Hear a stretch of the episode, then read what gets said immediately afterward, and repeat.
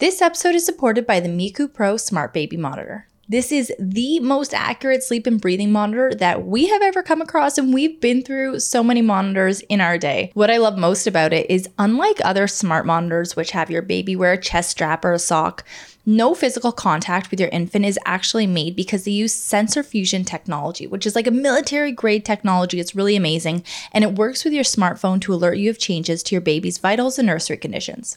Plus, and this is huge if you have fears of hackers and things like that. We've all heard horror stories, but they use crypto security. So there is no hacking this monitor. It's really amazing. The monitor also offers HD video and photo and amazing night vision. There's also custom dual Ole Wolf speakers and a two way microphone, which means that Miku not only plays original sleep sounds and lullabies, but it allows you to talk to and comfort your baby.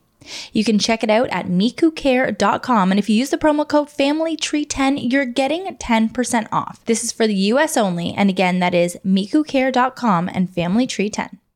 Hello, everyone. I'm Alex, and I'm here with my husband Shane, and we are so glad that you could join us for Happy Hour on this Family Tree podcast, episode 178. Yeah. We are coming off of a little vacation, a bit of a forced vacation. I was sick with an uncurable and unknowable virus that I had uh, a week and a half ago. It started, and I'm still coughing up blood, even though I've never had a cough to begin with. Tends to happen, I find, when we come back from a vacation.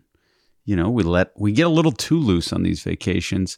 We eat a little too bad. Maybe we overindulge in alcohol, and our immune systems are down. And I find we have weak immune systems, so we're sick for at least three or four days when we come back. But this one hit you extra hard. It was bad. I definitely picked up something while we were out. And Shane and I spent a week in Montreal. We brought the kids. We brought Nona, his stepmother, to watch the kids. And it was for Just for Laughs, which is a huge international comedy festival. And we were there so Shane could promote his show. And it was a blast. It was so much fun. But I mean, we were out until what, like 3 a.m., 4 a.m. The, the, some of the shows don't start till midnight, so that's not even that bad to get home at 3 or 4 a.m. That's that is the norm, I would say. And then you have this pass. Like since um, this year, I got an artist pass, which mm-hmm. normally I have a media pass. But to be an artist makes you feel like you know Neal Brennan and you know Jim Carrey is my peer now. So you you do get a little supercharged by that the power of that pass, which gives you uh, open bar, and you know you're like uh, we were on an elevator with Baba Booey for people who know the Howard oh, Stern oh, show. Wild. Gary Dell'Abate. That's that's a big deal for people of my age demographic. So you know we were uh, we were partying probably a little bit harder than we should have but we also we had a babysitter mm-hmm. when you have a babysitter you feel like oh we gotta seize the day or seize the night um, well, it was tricky because then also having the babysitter, though, I was kind of feeling a little bit bad in the mornings. So, because I, I know the kids are getting up at like six. So I was like, okay, I'm going to set my alarm for eight and I'm going to get up at eight and help out and take the kids to breakfast and things like that. So you're only getting four hours of sleep. And that wears you down. And summer to that point, anyway, it's, I mean, it's been busy. It's been camps and if you have kids in camp you know that that's like an hour two hours out of your day just taking them to and from to and from camp. Um, and then when it's not camp it's trying to get things done with the kids at home and that's all tricky but montreal was definitely a fun break from all of that and it was such a fun experience. I want to go back next year without a doubt. It was a blast. And among all the experiences that we had there like so many good ones there's one that has been haunting, I think, both of our dreams ever since. Shane, do you want to fill them in on that one experience probably is? It's funny. I almost forgot what you were talking about when you said that. But yes, this is definitely a core life moment or a core almost death moment, which is choking on a piece of steak in a packed restaurant and having someone having to do the Heimlich maneuver on me that was the most terrifying moment of my life. I I, th- I, believe I have memories of me choking maybe as a person around the age of like seven to mm-hmm. eight, like my mom's chewy roast beef and her just smacking me and it, it coming out maybe a, a few fleeting seconds of panic. But this was full air blockage. Um, yes, are you? Well, no, I I, I just want to kind of set the scene right for the audience. So we are sitting in a hip, fancy restaurant. It was called Cadet or Cadet, if you want to, the that's what the French girls are calling it. And uh, it was a beautiful restaurant. We're there with the squad that you know is in charge of Shane's other podcast, like the distributing or whatever. Very nice, very wonderful people, and we're enjoying this dinner. Everybody's talking and eating. You know, everybody's got a cocktail. I get up and go to the bathroom. I come back for the bathroom, and Shane's just kind of like sitting there. And then you look at me, and before I even sit down, I'm like, oh my God, are you okay? And you just start shaking your head like this.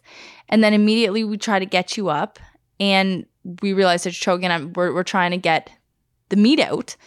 I did something that I thought was going to help you because somebody did it to me once, and it just made it worse. Yeah. So I had, uh, when, when Alex first sat down, she looked at me and she could tell something's wrong as you know you know when something's off with your partner. So thank god she was at this dinner because truthfully alex wasn't originally invited to, to this dinner. And since uh, this company was paying for the dinner i felt a little sheepish about having alex come to the dinner. So i told her she wasn't invited. But you know alex hung around a little bit and they said you know it's your wife can come. And I, you know, they're being polite. So I'm like, oh, no, no, no, it's fine. She doesn't have to. And then you eventually, you did come. They, they yeah. persisted and you persisted hanging around. Well, I became friends, I'd yeah, like to you, say with them. You, you became friends. But thank God you did because if you weren't there, I wouldn't have the shorthand mm-hmm. um, comfort or knowledge. Because even though I was choking, I'm, I'm embarrassed in the moment, even though, you know, it's a very dangerous situation but I would have it would have been hard to get someone else's attention. Yeah. And and you know, I probably would have taken an extra 10 seconds to tap the person next to me and, you know, do the I'm choking signal. But anyway, you you come to sit down from the washroom. You notice something's wrong. Mm-hmm. You ask me if I'm choking. I signal yes. It's odd. I can't talk, but I do have a very slim passageway of air. Like probably you could fit a sheet of paper maybe in the mm-hmm. passageway I have. So uh, I, I, was equating it to you know that Titanic um, mini ship, how it had yeah. 40 hours worth of air. Yeah. I think I probably had like an hour worth of air where I could have kind of just struggled to breathe but still survive. So in my mind, I'm like, I'm embarrassed. I don't want to make a scene. I'm going to grab my phone and text you. Maybe we oh can both leave and go to the hospital. that would have um, awful. But you, you go, are choking. I'm like, eh, eh, eh. and I forgot, like, I can't talk at all. For some reason, I thought I'd be able to talk a little bit, but I can't talk at all. So you stick your finger down my throat and jam it, the piece of meat, down my throat perfectly. So now it's like a part of my throat, like it's like it's like uh, I don't know, expanded foam in my mouth. Like okay. how how well it's fitting to my neck. Okay, in my defense, the one time that I was choking really bad publicly, like the same as you, I was with my friend, her mom, who was a nurse, and it was a, a cheese stick. What do you call those? A matzo stick, right? And you know how they get super gooey and you could like pull the matzo like stick apart? String? No, a cheese, like a matzo stick. What's a mazza stick? Like a mozzarella stick? Yeah. Okay. Right? So it's like a deep fried cheese. Yeah. So mozzarella stick. Yeah. So I have half of it down my throat, lodged, and the other half is sticking out of my mouth. And oh it's all, God. it was awful. And I was like 12. So my friend's mom, who's a big lady, she cleared the table we were sitting at, dove across, like she was like six feet tall. Like it was amazing. Dove across, stuck her hand down my throat, and pulled out the cheese. And but everybody was clapping. It was like a huge deal. That's a mozzarella stick, though. So you can grab one end and kind of get the other end well, to no, come up. because then it would break. She like went down my throat. I think the fact that it had like remnants of cheese still mm-hmm. sticking to it probably helped. But I, I'm saying this is where I got my method of life saving. I know, but I do think that in the many years since you were 12 that have gone by, people have heard like, oh, don't stick finger down the throat, especially we have children, and don't hit the back. That's kind of gone out of fashion. People still they were hitting my back. Mm-hmm. You were shoving finger down down my throat, and I think all logic goes out the window. Anything you've learned, you just resort to those instincts, and I think it's very instinctual to hit someone on the back. So are you not supposed to do that? Apparently, I, I heard that you weren't supposed to. If I probably would have if I knew nothing else what to do. But no, you're not supposed to stick your finger down or hit the back.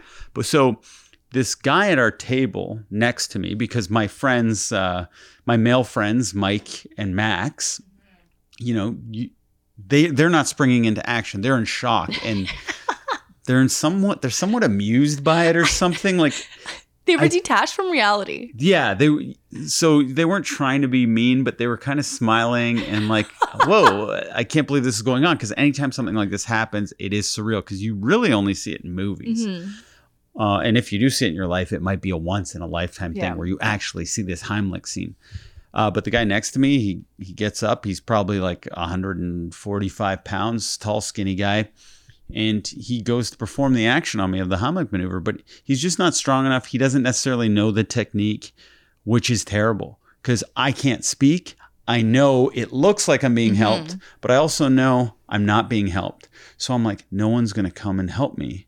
And this guy's trying his darndest, but he doesn't really yeah. know what he's doing. So this is how I die because no one's going to take action. Were you thinking in that moment, though, that like this is how I'm going to go?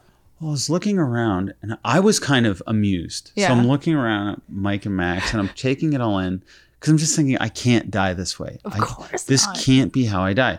Just as I'm starting to turn negative, this big guy comes out of the way, rips the skinny guy off, and he starts whipping me around like a rag doll. Like goes around my body. And this is like a big, big guy. Boom, per- hitting me in the perfect spot. I can feel it loosening up. Bam, bam. Don't even remember. All of a sudden, I um I guess I spit the meat up. I must have. Yeah, you did. You did. I saw it coming out. I was trying to catch it so that they didn't have to clean it up. Who cleaned it up?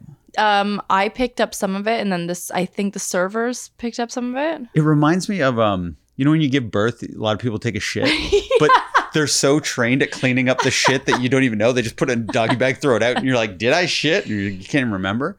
So yeah, they got rid of the my barf meat off the ground, and you helped, and I hugged the man. Mm-hmm and I just hugged him. And people, I think, gave a little round of applause. People are looking at me. I'm just like, I'm, I'm so embarrassed. I'm so embarrassed. so I try to go back to normal. I'm trying to act oddly normal. We were playing the game Marry Fuck Kill mm-hmm. before, well, as all this was going on. So I try to just go back to the game. I'm like Jane Fonda. Yeah, uh, Meryl Streep, uh, Pam Anderson, or uh, who was the other one? Oh, Lindsay Lohan or something. Something like that. Yeah. So anyway, uh, I time goes by. I don't go over to the table. You went over to the man's table who saved yes. my life, and uh, oddly asked to buy him a drink. Oh, I, I meant for like you know like I guess I said a drink, but I meant something bigger than that, like the whole table drinks or whatever. Yeah, I would have, you know, if I was clear headed, I definitely would have bought his meal or some grand gesture like big bottle of wine, something champagne. I don't know but I'm just so in shock. I don't want to talk to him. I don't really want to look at him. And I don't want to look at anybody. The servers, I'm embarrassed. People are kind of like looking at me like I'm a like a weird celebrity freak you, you show. You kind of were though at that point. And then the man leaves who saved my life, and I kind of give him like a like a little wave, like a dainty little like bye, and he waves. He looks at me weird, and uh, the restaurant ended up paying for his bill. Mm-hmm. But uh, my bill, I'm being covered by corporate or or like a, the, yeah. the corporate company, so I'm not even really thinking about my meal, but I'm assuming I'm going to get it for free because that meat was a death trap. Shane, it almost killed you. And you know what, actually, I've realized in the retelling of the story just now, I feel like they knew it was a death trap, and that's how, much like the doctors who get so much practice giving birth clean up the poop so fast, they cleaned up that vomited up hunk of meat so fast because they're so used to people choking on their meat because it's so damn chewy. Because this this was a fancy restaurant too. Mm-hmm. They also in Montreal, like a lot of places, they're very accepting if you don't speak French. But a fancy restaurant, the whole menu was in French, yes, so which I was like, this could be an evil restaurant. And then uh, we were with a woman sitting to my left. Uh, she was half French, so she went to like uh, what's it called? French school? What's French, that called? French school? French immersion. And she uh, grew up part of her life in Montreal, and her name's uh, Sophia something. She's got a French last name. Fully French accent, like speaks fluently. Anyway, she could tell when French people are not just being snooty, but they when they hate you. And she goes, "This waitress hates us." And when she she asked me what I would like, first of all, she recommended we get things. Um, she's like, "This is a restaurant where it's best to order two things because there's not enough food, so you order two things." I'm like, "Nah, I'm just gonna get the steak, please." She's like, "Okay." Doesn't ask me how I want it cooked. that and that's a red flag. So usually you I, I go, Alex, what's the best way to cook? Because I forget every time. You're like medium rare or something, which is softer and easier to cut. But this thing's, you know, it's it doesn't even feel like normal meat. It's like what I would imagine a mule to be like, or like a leathery boot. It felt like okay. Like Shane goes, Alex, you got to taste a piece of this. Like, tell me, am I crazy? And I was thinking, okay, I'm gonna have to make it seem like, oh, maybe this is chewier than it is, so that Shane doesn't feel so bad. But it was so freaking chewy, and I had two bites to see. Like, I had two bites from two different cuts of it to see what it was like. So chewy, I had to spit them out. And when she came to the table and gave me my food, she looked at me and she said, Bon appetit. She did. and I looked at Sophia. I go, Bon appetit. Was that weird? She said that evil, right? Yeah. And she said, Yeah. So we were talking about it and joking about how this meal was like shrouded with an evil cloud. And the fact that that happens is, uh, it, it is, it's like a movie, but I'm so glad to be alive. I recommend everyone look up the the Heimlich maneuver. Well, Shane, this was a huge wake up for me because I'm like, I know nothing. I made it worse. I shoved my finger down your throat, lodged the meat in there, could have killed you or assisted in your quicker dying, I guess. And I'm like, I know nothing. We need to take courses for our kids, for our parents as our parents get older. Like, you know what I mean? Oh, I'm it in, was so 100%. scary. So I started looking up some choking facts. Yeah. Because I have to say, before this episode, we recorded it this evening. I'm there with Betty. You know, Shane's at work and Betty starts crying. So I'm hugging her, and Lucy runs behind me and goes into the kitchen. I haven't told you this yet. She always asks me for ice cubes, but I don't let her because I say, Lucy, no, they're very easy to choke on. If you have an ice cube in your mouth, you might choke on it. She snuck behind me and grabbed an ice cube out of the freezer. And then I'm sitting there snuggling with Betty, and then all of a sudden, all I hear is, Mommy, Mommy, I almost just choked on an ice cube. And I turned around, and Lucy has tears sprouting out of her eyes. And I can just ch- tell she just had a traumatic experience. Yeah. So she put an ice cube in her mouth, accidentally swallowed it, and was choking and couldn't make a noise. So she could have choked behind me. I would not have hurt her because I was comforting Betty. And because it was an ice cube, you know, it melted and slid down or whatever. But she was shaken Yeah. for 10 minutes. And, you know, we, I was just hugging her and holding her and saying, Lucy, this is why mommy says we can't have ice cubes, things like that. And it was really scary. And I'm like, thank God it was an ice cube. And thank yeah, God if you I was. are gonna choke on anything in this world, yeah. ice cube's the best. yeah. Or just- lifesaver. Are you kidding? me? Isn't that what they're for? Or something? You think lifesavers? The holes in the middle? No, I don't think that's what they're for. I think they save money doing that because then they don't have to fill that with candy.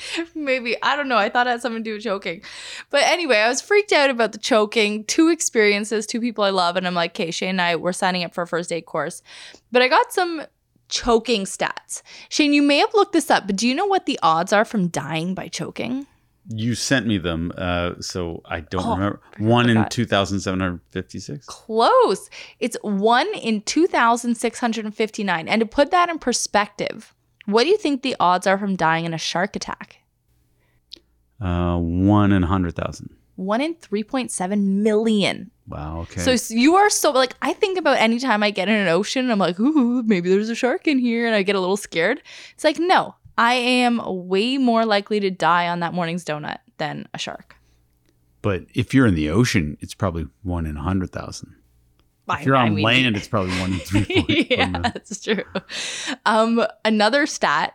Most deaths occur under two and over 74, which makes sense. And again, is great reason as parents to be on top of that because I mean, all of our parents are aging and, you know, a lot of our kids are young. That's scary. Well, I think the reason uh, over 74 is probably because a lot of people over that age are living by themselves. Yes. So marriage keeps you alive, folks. It, it does. And Yeah. um, I, I think it's not just because, oh, I'm old and my neck Mm-hmm. hole is not the same as it used to be. it's just they don't have anyone to help them out. And that, that's all I could think. If I was alone, there is a method to do the Heimlich maneuver, maneuver or Mm-hmm. a version of it by yourself where you ram your back into a chair oh and my God. Learn that too because I would have been so gone. Oh my god! I- I- what, and I- what I- would I have done? I think about these things. Like, what if I'm home alone with the kids and I start choking on something and they're both little and they can't help me? Like, we got to learn these things, Shane. we do. We absolutely do. And for children that are one to four years old, candy and coins make up 30% of the ER visits for choking. Candy and coins. So that's stuff like they're just picking up and throwing in your mouth. And Lucy never really did that, but Betty did. Yes. Betty threw everything in there, which is so scary. Yeah, I used to want to swallow dimes when I was young for some reason. You remember that? Yeah, I think when I was like four or five, I wanted Get to swallow out. dimes. Yeah. What was the appeal? I wanted to eat cologne. I wanted to do everything. I remember once I ate a little cologne. wait, like wait, I want you ate it as in you sprayed it on your tongue? No, it was like it might have been Brut, uh, like the type that was like liquidy. It wasn't sprayy. Uh, it smelled good, so I wanted to eat it. Ugh. And then I got worried. I'm like, I should, probably shouldn't be eating this because it tasted horribly, as as you can imagine. So I called my mom at work. This is how old I am. I actually knew how to work the phone and call my mom. And I go, Mom, if I eat cologne, will I die? my mom doesn't want me to eat cologne. So she's like, Yes. oh no. Oh no. I hang up the phone. I'm like, I'm a goner and I start I start freaking out like these are my last moments on earth and I, I start feeling like psychosomatic symptoms mm-hmm. like I'm mm-hmm. shaking and I'm telling Tiff I'm gonna die you know so uh, oh what happened was somehow a bunch of cologne spilled on Pez a bunch of Pez and I ate the Pez. It sounds like you were a mad scientist getting up to some experiment like Pez and c- c- Brut cologne. This is going to be it. No, I think my sister, because I think I was like nine when this happened. Yeah, I wasn't just tasting cologne. I did that when I was young, but I was like nine and I ate Pez that was covered in cologne. Uh, so your cologne thing lasted for a while then. What do you mean? Your cologne phase. If you tasted it when you were five, the and then you really no, went for no, it. Alex, the Pez thing was accidental. Oh, cologne I see, I spilled see, see. on Pez, and then uh, my sister knew about it. I didn't. I ate all the Pez. I was like, Tiff, this tastes funny. She goes, Oh no, that had cologne on it. I call my mom, ask her if I'm gonna die. She says yes. I would do that stuff all the time. Like I, you, we used to get mail, and it said you you may have won two hundred fifty thousand dollars, and I'd call mom and be like, We're rich. We got this. Quit your job right now. So stupid. I love those phone calls. I, I'd like to talk to your mom about some of those phone calls if she remembers them really well we would call her at her dealership where she worked at. My mom sold uh, some sort of car insurance, and we'd probably call her two, three times a day, maybe four. so the, I knew the secretary very well at her work. Very nice English that's woman. so cute, though. See, mm-hmm. that's so cute, and that's something you know before cell phones, obviously and I, I'm, I'm, sure kids now are calling their parents two, three times a day, but it's different because you don't have to go through the mediary, like the secretary. You don't have that like funny kids calling the office thing, like straight out of a movie. Yeah. Like some 90s sitcom type thing. And she'd always be like, Your daughter gave you a call. And it was always me. Said a high voice. So, wait, Shane, like uh, you weren't close enough to death in Montreal that your life would have done that whole flashing before your eyes. You see a dark tunnel, you walk toward God kind of thing. But did you have any kind of end of life thoughts? Just how funny it would be in a way to die that way. I was just like, this is it. This is so weird. I'm gonna die before my parents, and like I was just thinking like that, like and just looking at the scenery, and like to be at JFL for a show. It was almost fitting in a way. It's like, okay, you accomplished this thing. It would probably help out the show. It would definitely help out the show. Are you kidding me? Yeah. It wouldn't help me out though if you died then. In some ways. Well, we never got that really good life insurance where if one of us dies, the house is automatically paid off. Right. We never got that. So, I mean, had we gotten that, then yeah, I probably would have, but uh, I would have been lonely in my paid off house. That's true. You know what I'm saying? Yeah. Um, but no, it was a really wonderful trip. Aside from that, we had a great time, partied hard, had lots of fun with the kids. It was like really, really wonderful. Some highlights of the show would be uh, Please Don't Destroy, which oh people might know from their online videos on SNL. They kind of are the new Lonely Island for uh, the new younger generation. They were put on an amazing live show. Uh, so I recommend seeing them. They lived up to the hype and actually increased or, or, did better than I thought they would. Steph Tolev was an amazing. Go check her out now. Like personally obsessed. Yeah, she.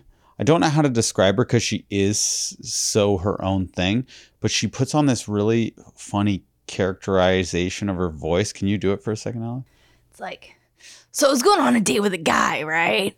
And then he like okay, that. Yeah, yeah. It's, she's it's funnier than that. Um, I shouldn't have done that. Now people are like, I don't want to hear that. No, she's so good. But I'll wait. I'll, she's like, uh, so I went on a date. Like, yeah, I can't do it. See, we did it so much for like three weeks after seeing her that I think I'm out of it. So I went on a date. No, yeah. that's too skatery. It's I don't know. It's like her own thing, but she's like Tim Robinson, and she's so funny and so nice, and uh, I don't know. She's really good. So I want to see her again. Uh, December fourteenth, I think mm-hmm. she's in Toronto. in Toronto. So we'll be going to that show. But you know, she's gone viral all over the place online, and Bill Burr kind of ignited her uh, popularity through featuring her on his Netflix special. There's another kid. I don't have my phone on me this 19 year old who came out, the one who oh said, uh, yeah, he was very androgynous. Yes, amazing. So this was at a New Faces show, so new people in comedy show, and this I have no idea what his name would have been. Now I'm gonna get my phone, so pause for one yep. second. Yeah, so Alex found him. What's his name? Lucas McCrary. Yes, he was very funny. So check him out. There's lots of good comedians, but we're just going for the like ones that we still talk about. No, but it was it was such a fun time. Um and you know, traveling with a purpose is kind of fun like even taking the kids. I was a little bit nervous about it initially, taking the kids on essentially a work trip and having you know our mother mother-in-law there as a total nanny because we were out we had events we had obligations to go to and things like that so it was a little tricky, but I think it worked out so so well. I think she had a great time. And I had fun hanging with her too. I, oh, same.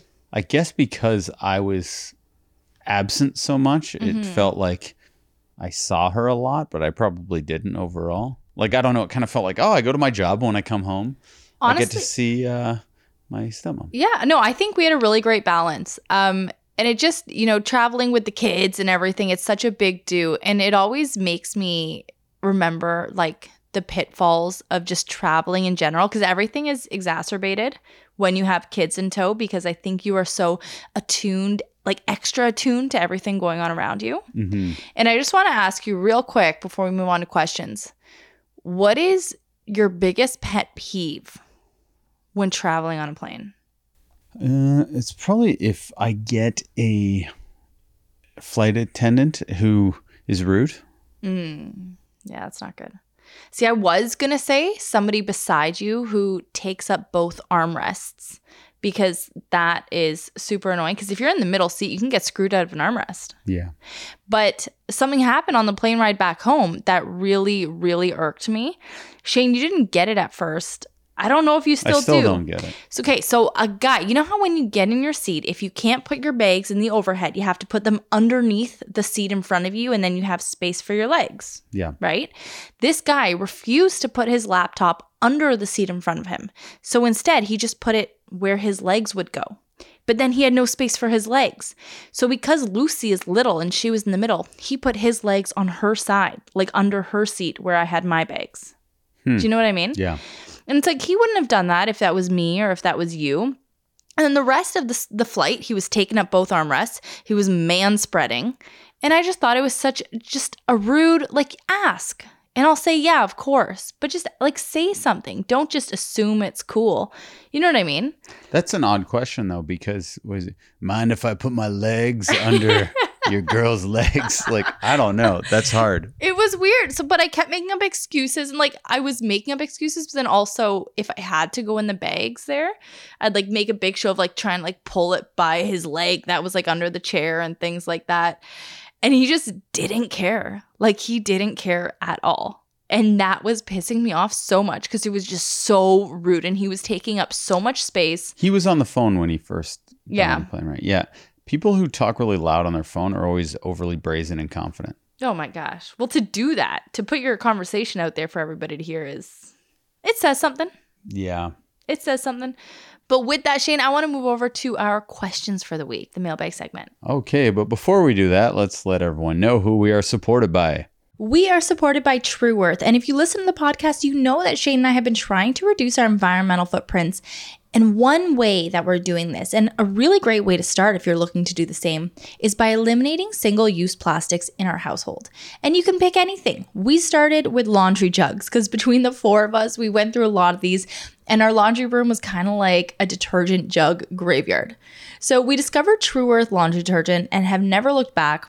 It comes in these pre measured soluble strips that you simply rip apart and put in your washer. It is so easy, works amazing, and the best part is that there's no plastic. Because the packaging is so compact, it has drastically changed the tidiness of the laundry room.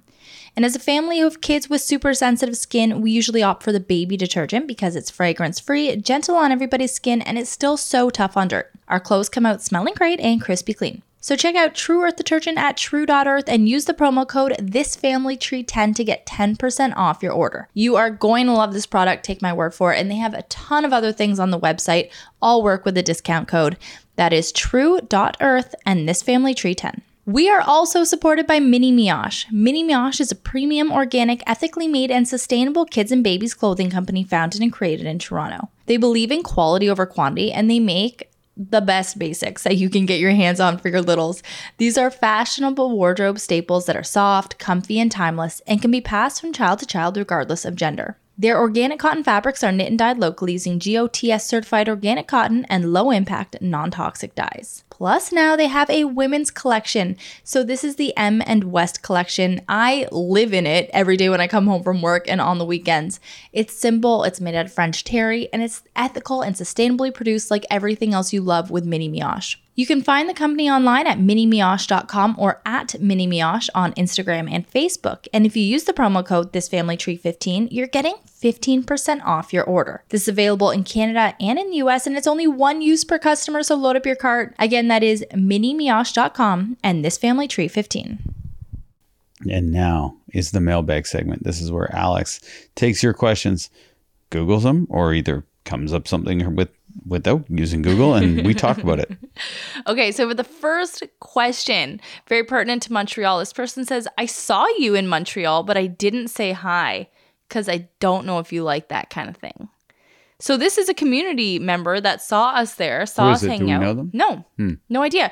But we had somebody come up and say hi to us when we were eating lunch one day. Uh, Lucy was actually really sick this day, and it was so lovely and it's so amazing to meet people. And I think that's one of the coolest things about you know, doing this or having an online thing is that you feel like you're working alone. Like right now, it's just Shane and I recording in our living room, talking to each other on our mics in our hollow house.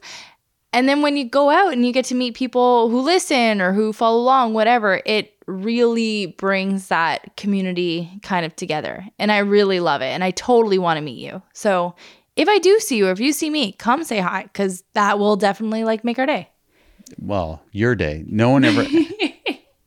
like it's like, am I even a part of it? Like I feel like I do the podcast. I'm in their little TikTok videos, and then everyone just wants to talk to you, and then they barely acknowledge me. It's like, yeah, they're like they use me like I saw Shane and then I saw you and then like I'm just used as a marker that oh that guy's there, meaning oh Alex must be nearby. Maybe but, they make you nerve. Maybe you make them nervous because you're like you got a show now.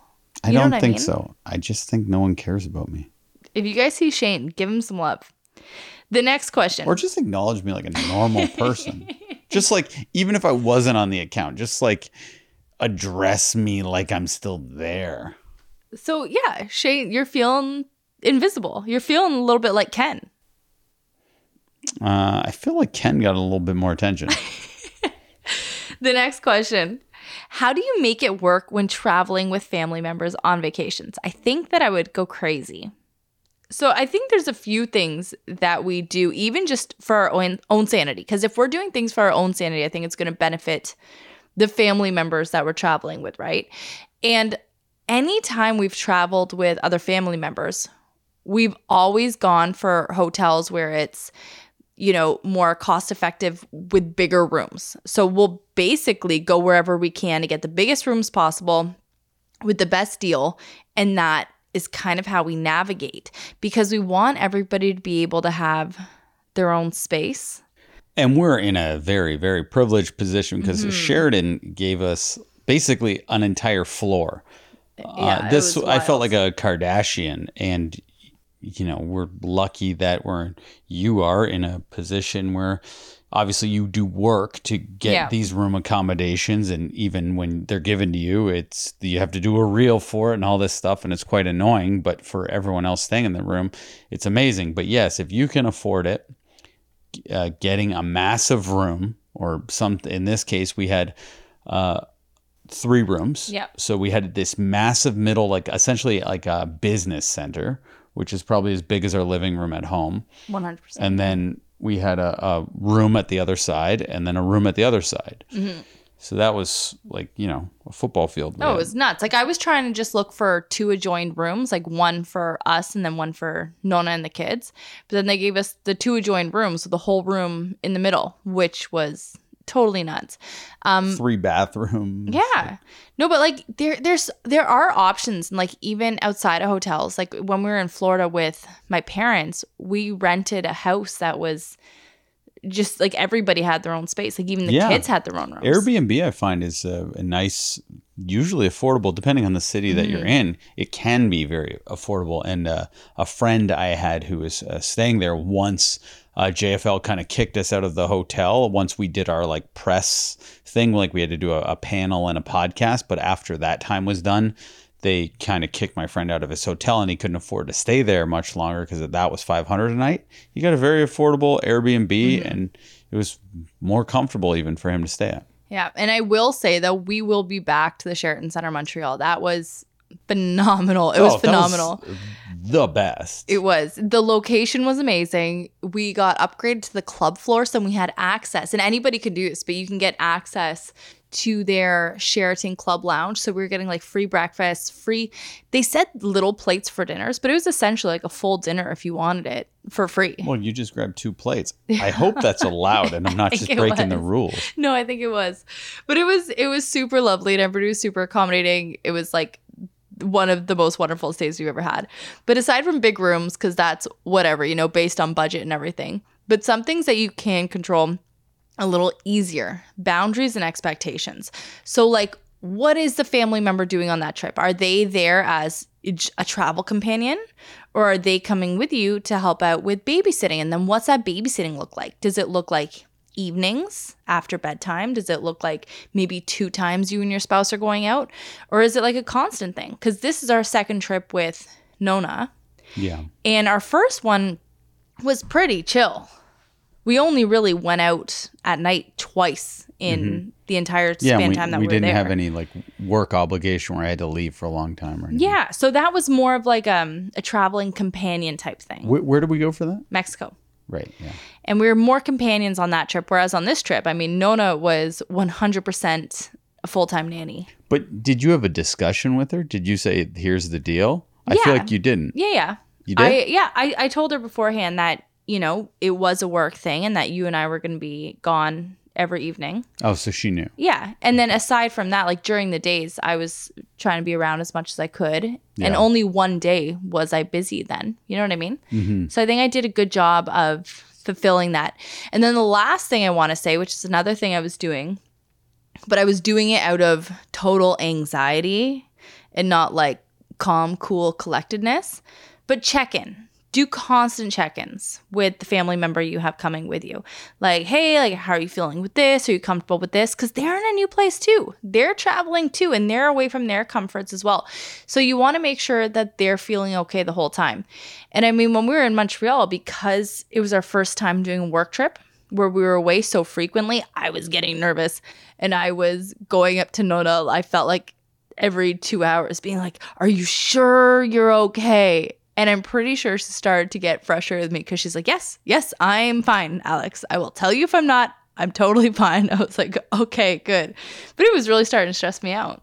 Yeah. And we had a, since it was funny, the one night, um because all the we had three rooms mm-hmm. but the doors locked to them oh my god so the kids slept in the middle room nona slept in the room furthest away from our room uh, but we had a towel on the door uh, while while we went out, mm-hmm. right?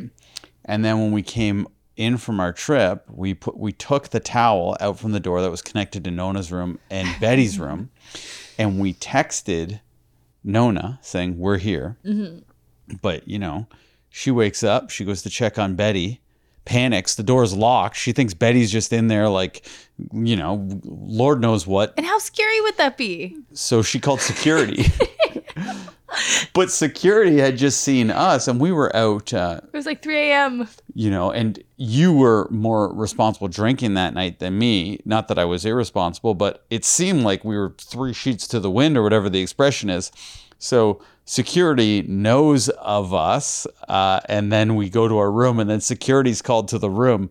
So that was a little bit embarrassing, a little tricky. But these things happen and you have to expect that. Mm embarrassing things might happen because although yes they're your parents there isn't the comfort that you have with your partner. And you and I don't even realize what would normally be embarrassing if we didn't fully you know see each other naked and pooping all the time. So you have to take into account there is going to be some uncomfortable moments. But if you mentally prepare for people to be a little annoying and uncomfortable because everyone's annoying. I'm mm-hmm. annoying. You're annoying, but we are just used to each other's shit, so it doesn't seem weird. Mm-hmm. And we're not around our parents as much as we were when we were young, so certain things can feel weird. But you go into it with that mentality of like, "All oh, right, I forgot that everyone's weird in their own way, and this is yep. how that." And then you don't let it bother you, and it's, especially it's usually for less than two weeks. The longest vacation yeah. you're going to go on, I think, with a, a parent is two weeks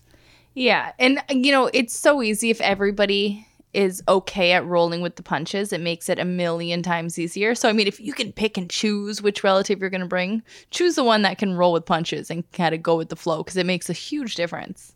Yeah. And Roseanne isn't w- that weird. Like, as weird as no. everyone is, Roseanne's not weird. So that makes it easier. Oh, my God. Yeah. Like, no, my was... mom would be like trying on my nerves more. My mom's a little mm. bit weirder, but I love her so mm-hmm. much if she's listening. Even if she's not, I just I love her so much. But yeah, um, she's she can be difficult. Yeah, no, but there's there's ways around it and there's ways to do it. And if you're thinking about traveling with a relative, start small. Do like a weekend in a city close by or something like that as prep for something bigger. Like you know, if you have something planned. But that's what to, to practice that communication because it takes time, practice. I know, but you don't want to waste the babysitting trip. No, but like maybe if you're like, okay, we are doing a big family Florida trip next year. So maybe if we're doing that in January, maybe in November, let's see if we can do a one nighter in the big city with our in-law or something like that. That's weird advice. You don't my, you don't think so? No. And then that practice one, communication. That one night goes terrible. Then the Florida mm, trip's off. Call. When when in Florida maybe you could have one bad night and then get over it and work it out while you're in yeah, Florida. You're at a beach. Yeah, what does it yeah, matter? guys, Who don't cares? take that advice. Don't take my advice. I just gave you bad advice. You're starting to talk like Steph Tolev. Sorry, sorry. You life. know what? I don't even realize it. Okay, next question. What does unconditional love mean to you? I like this one. It means that no matter what happens, you'll love the person. I don't know. Do you think it's possible? Of and, course. And with who? Uh, with my sister, it's definitely possible.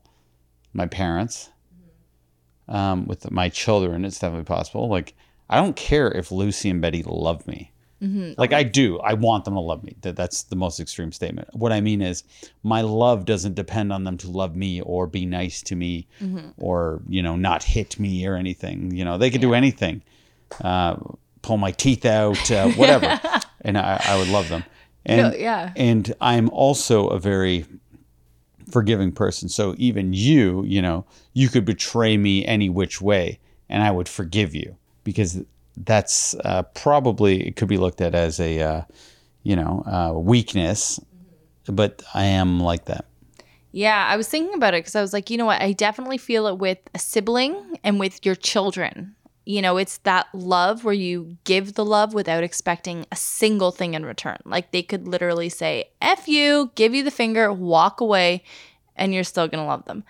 And the kids, 100 million percent, they could do anything. And I'm going to be there for them in whatever capacity I can be. You know what I mean? And then I was like, is it possible with a spouse or a partner, whatever? And I was like thinking of all like the hard ways that you could be betrayed. But then I was like, you're still gonna have that. I don't know. It's it's tricky because I would think that yes, you would have some lingering sense of closeness, or like some bond. And I don't know if that's love or not, but I, I, I would assume that something was there, especially if you had kids or something with them. But I don't know. I don't know. It's tricky. Well, that's comforting. I, I give you the unconditional love card and I get not back. No, you gave me a forgiveness card. What do you mean? You said that you would always be forgiving. No, I said I'm forgiving, so I have. Uh, well, I'm forgiving. I think I'm a forgiving person. Well, I, am just saying you have unconditional love. I don't. I forget what I said. I don't even know if I said I'm forgiving. but anyway, I would like to think, obviously, like as a romantic, I would like to think that you can have that for a partner. But it's just, it's so easy. No, but not even romantic. I'm not even saying I could hate you mm-hmm. and I'd still love you. Well, that's what I mean with like, you know, if you got divorced or something like that. I think that there's always that that like intrinsic feeling there. Mm-hmm. I don't know. Gotta talk to more divorcees. Okay, the next question. Ariana Grande and Ethan Slater. What is going on? So Shane, do you know what's going on here? Like, do you want me to lay out the situation? I think everyone knows. And if you don't know, we'll just quickly recap. So there's a guy who plays SpongeBob SquarePants on Broadway. Ariana Grande fell in love with this guy. This guy was married to another woman and his had, high school sweetheart. Okay, then you just tell it, Alex. he was married to his high school sweetheart. They had a kid like a year ago. Ariana Grande was married. They were filming Wicked together. They fell in love, and then they, I guess, said that they were together before anybody started divorcing each other. Yeah. And the tricky thing that's coming out now, right? It's like Ariana Grande was hanging out with him and his wife, like taking pictures with the baby while she's doing this guy. Like, just totally inserting herself into their life while she's doing it with them. Yeah. You know what I mean? So it's just, it's an awful situation. But I she's getting a lot so of hate, and I'm, and I'm sure he is too, but it doesn't seem fair and equitable on both. I, I feel like the woman just gets it so much and homewrecker and all this and yeah well i wanted to ask you about this so i was going to ask you if you thought what they were getting from the public was equal and i would say for me i think it's equitable, maybe not equal, because her just being the more famous person, like nobody knew who SpongeBob SquarePants on Broadway guy was until well, this happened. yourself, but continue. um, but I think just because she's the more famous person here, she's getting called out by more people. Think... She she plays it up like she's always so innocent, but apparently this is like the fifth home that she's kind of gone in between. I don't think I think yeah, and that that would be a good argument if there wasn't so many other cases of just women being called homewreckers mm-hmm. in other situations. I think what plays into it is that uh, this man doesn't have uh, traditional beauty standards, I will no. say, and Ariana is known to be quite beautiful. So it's almost like, of course, he's going to be honeypotted into leaving his wife because this beautiful pop star, who, who he could probably never get in a million years, is tempting him. So he gets a pass because it's almost uh, realistic that he was tempted or understandable. He's weak. What's that? I was just saying he's weak.